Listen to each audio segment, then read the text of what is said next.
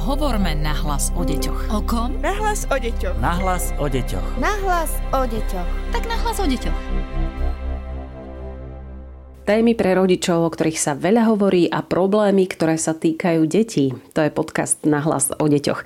Pozdravuje vás z neho Darina Mikolášová a dnes sa budem rozprávať o kyberšikane, pretože to je takisto téma, o ktorej hovoriť treba. Hovorí sa o nej síce veľa, ale stále je to málo. Vítam medzi nami dvoch hostí, doktorku Evu Smikovú, PhD a takisto psychologa Michala Božíka z Výskumného ústavu detskej psychológie a patopsychológie. Najskôr si poďme asi vysvetliť to, čo je to vlastne šikana a kedy sa u detí začína agresivita. Pani doktorka. Šikanovanie je vlastne druh agresívneho správania a keď si to chceme nejako vysvetliť, tak vlastne agresívne správanie je súčasťou aj detského veku. Najranejšie prejavy detskej agresivity sú na celom svete rovnaké dieťa kope, plače, je nesvoje a záleží na tom, či deti sú v agresii priamo povzbudzované, ak áno, tak kým, alebo či je agresia zámerne smerovaná do iných foriem. Prvé prejavy hnevu a agresivity sa hlásia okolo 1,5 až 2 rokov. Ide len o akési emocionálne vyprázdnenie, ktoré sa prejavuje pláčom, kopaním, udieraním a spôsobuje ho nevyzretosť mozgovej kvory. Agresivita je vo vývoji každého človeka veľmi dôležitá a napríklad u dvoj až trojročných detí pomáha k uvedomovaniu si seba, k seba potvrdzovaniu a uvedomovaniu si svojho vlastného ja. Z toho vyplýva, že agresivita je jeden z predpokladov individualizácie. Agresívne správanie je častým a bežným správaním, ak je priamo spojené s frustráciou, Chronickú nejakú pomerne dlhotrvajúcu agresivitu môžeme pozorovať u detí, ktoré dlhodobo nemajú uspokojené základné potreby. No a potom je kritické obdobie z hľadiska nárastu takého negativizmu, hostility, agresivity a to je obdobie adolescencie. No a úlohou detstva a v ňom úloha rodiča je naučiť, kedy a voči komu byť agresívny a akou formou. Takže rodič má naozaj veľa vo svojich rukách, o tom ešte tiež budeme dnes hovoriť. Čo je to, pani doktorka, šikanovanie? Ak by sme chceli definovať, čo je to šikanovanie, tak nesmieme zabudnúť na také štyri jeho základné znaky. Prvým znakom je jasný úmysel ublížiť druhému, či už fyzicky alebo psychicky napríklad bytie, strkanie, krádeže peňazí a veci, ale aj posmievanie a nadávanie. Druhým znakom, že útočníkom môže byť jedno dieťa alebo skupina detí. Tretí znak, že incidenty sú opakované. Jednorazová aktivita sa väčšinou za šikanovanie ešte nepovažuje. A v neposlednej miere je to štvrtý znak a to je, že existuje nepomer síl medzi útočníkom a obeťou. Čiže jeden je silnejší, má prevahu nad svojou obeťou a nemusí to byť fyzicky, môže to byť aj psychicky alebo sociálne. Ako sa prejavuje šikanovanie? Je to len v tej priamej podobe alebo môže mať aj nejaké skryté formy? Šikanovanie sa prejavuje v priamej podobe, napríklad fyzickými útokmi, urážlivými prezývkami, nadávkami, posmechom, tvrdými príkazmi agresora vykonať určitú vec alebo činnosť proti vôli obete, kradnutím vecím. Šikanovanie sa môže prejavovať ale aj v nepriamej podobe, napríklad prehliadaním a ignorovaním obete, vyčleňovaním z nejakých aktivít alebo spoločných záujmov. Šikanovanie sa môže uskutočňovať medzi žiakmi alebo študentami v triede alebo výchovnej skupine a odohráva sa najmä v čase prestávok, predtým ako deti vstúpia do školy, cestou zo školy, alebo aj v čase mimo vyučovania v rámci nejakej mimoškolskej aktivity. A poďme ku kyberšikane. Hovorí sa, že tá môže byť ešte oveľa nebezpečnejšia ako šikana. Prečo? Deti boli ešte donedávna šikanované najčastejšie v rámci školy, triedy, na školskom dvore, krúžku ale dnes sa prípady ubližovania, zraňovania a zosmiešňovania presúvajú aj do virtuálneho priestoru. Nabrali novú formu a dokážu ubližiť ešte intenzívnejšie a s väčšími následkami. V prípade tej klasickej šikany mali deti kedysi možnosť ukryť sa aspoň doma, aspoň na chvíľu. Domov bol bezpečné miesto, kde agresor nemal možnosť vstúpiť a dieťa na chvíľu našlo útočisko. Pred kyberšikanou sa však nedá skryť ani vo vlastnej izbe, a deje sa prakticky kdekoľvek a kedykoľvek, keď je v dosahu nejaký priestor, kde sa táto kyberšikana dá uskutočňovať. Tlak na šikanovanú obeď tak môže nabrať neznesiteľné rozmery a môže mať často ešte horšie dopady na psychiku dieťaťa. Takže obeď kyberšikany sa naozaj nemá kde skryť pred agresorom. V tomto prípade vás ešte pani doktorka doplní aj psycholog Michal Božík, ktorého máme tiež v štúdiu. Pán Božík, vy máte aj štatistické údaje. Keď sa chceme rozprávať o kyberšikanovaní, je dobre si na začiatok povedať, že ide o fenomén, ktorý je široko prítomný v spoločnosti. Napríklad HBSC štúdia uvádza, že takmer polovica chlapcov sa zúčastnila fyzickej bitky. Obeťou šikanovania je podľa tejto štúdie 4 až 8% školákov.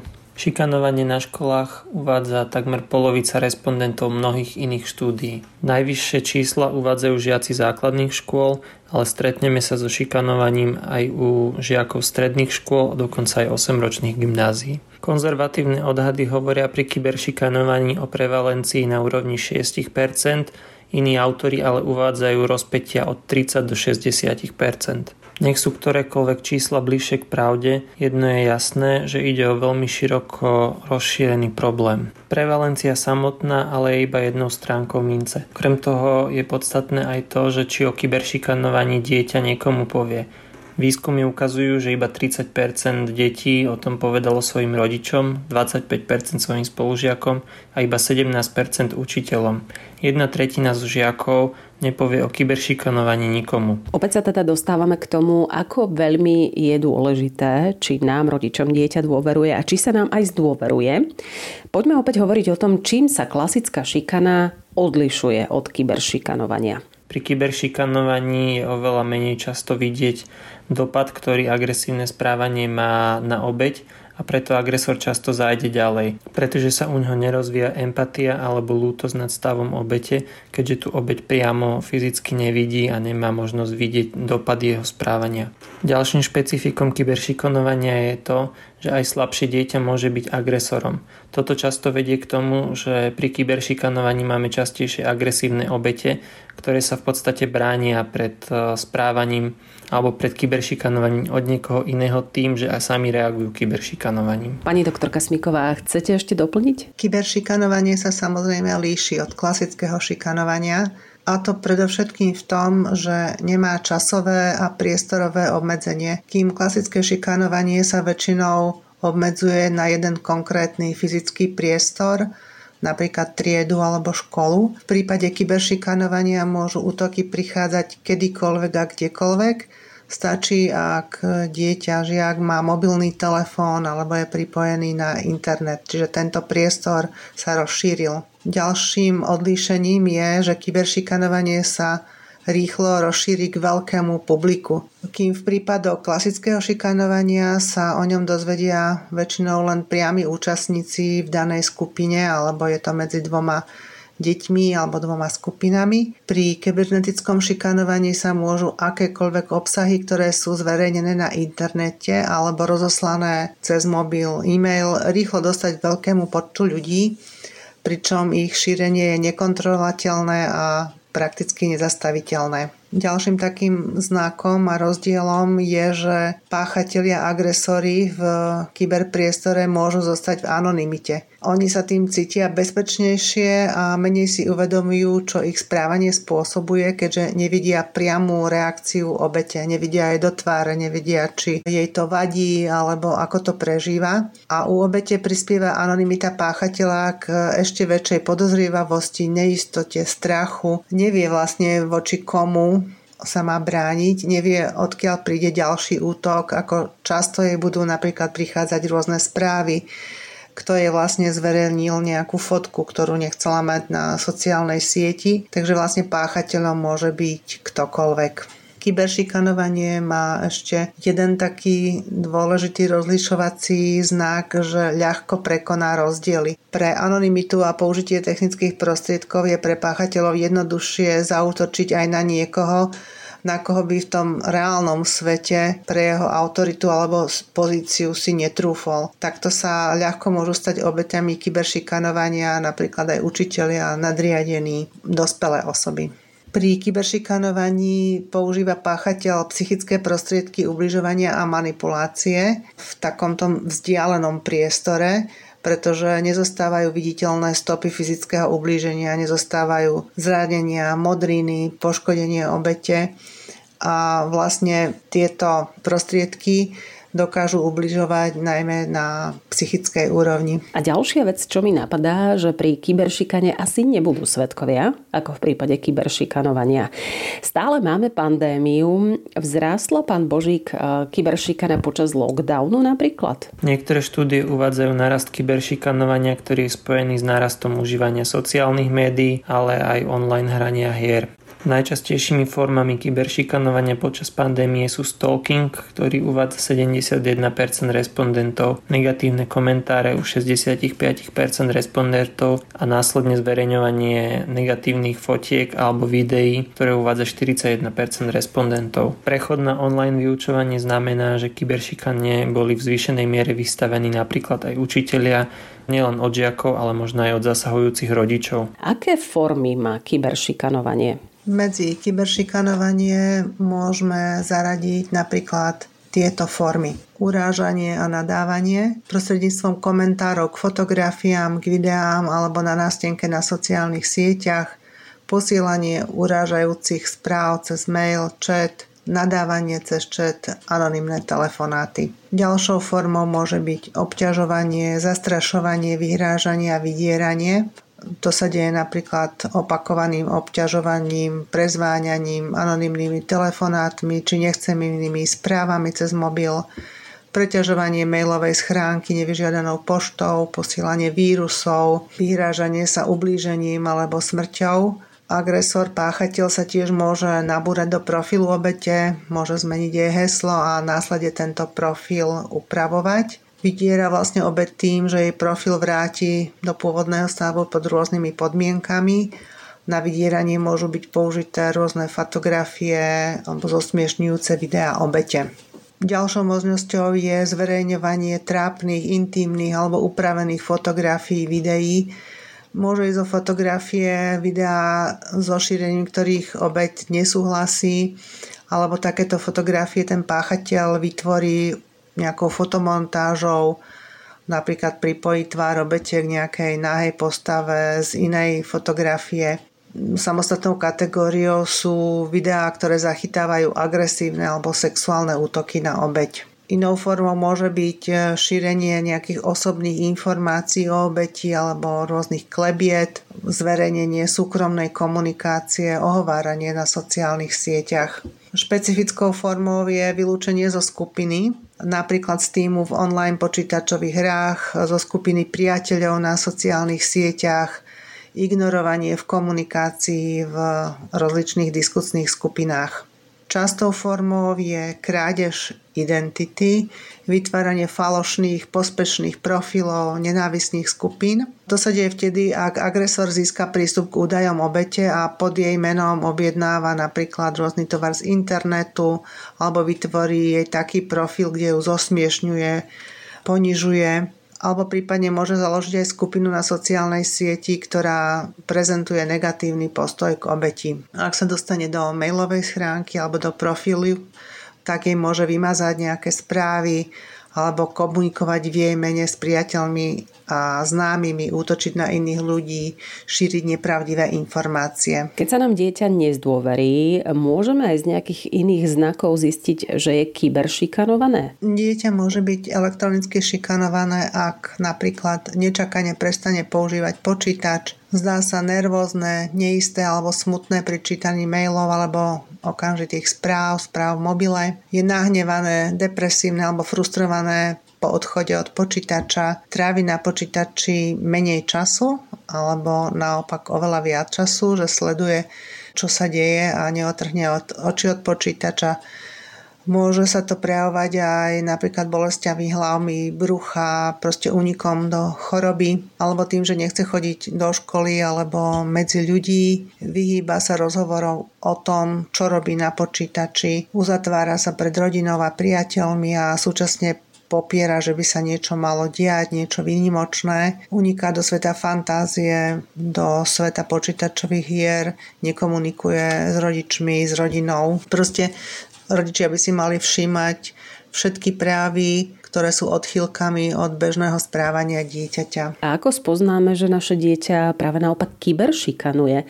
Teda, že nie je obeťou, ale naopak tým agresorom. Dieťa môže elektronicky šikanovať, byť tým agresorom, ak napríklad rýchlo vypína obrazovku alebo zatvári rýchlo programy v počítači, keď sa priblíži rodič, prehnane sa smeje pri používaní počítača, trávi čas s kamarátmi pri počítači, prehnane sa smejú, E, nechcú prezradiť, čo robia, skrývajú obrazovku pred okolo stojacimi osobami. Dieťa sa vyhýba rozhovoru o jeho aktivitách na počítači, bagatelizuje, čo tam robí, bagatelizuje čas, ktorý trávi na počítači môže používať niekoľko online účtov alebo adries, ktoré si samo vytvorí a nie sú jeho, využíva ich len na takéto účely alebo má aj nedoriešený konflikt s kamarátom alebo učiteľom, ktorý cíti ako krivdu a vlastne takouto formou rieši jeho vyriešenie. A poďme k tomu, čo v tomto prípade robiť, ak sme rodičmi.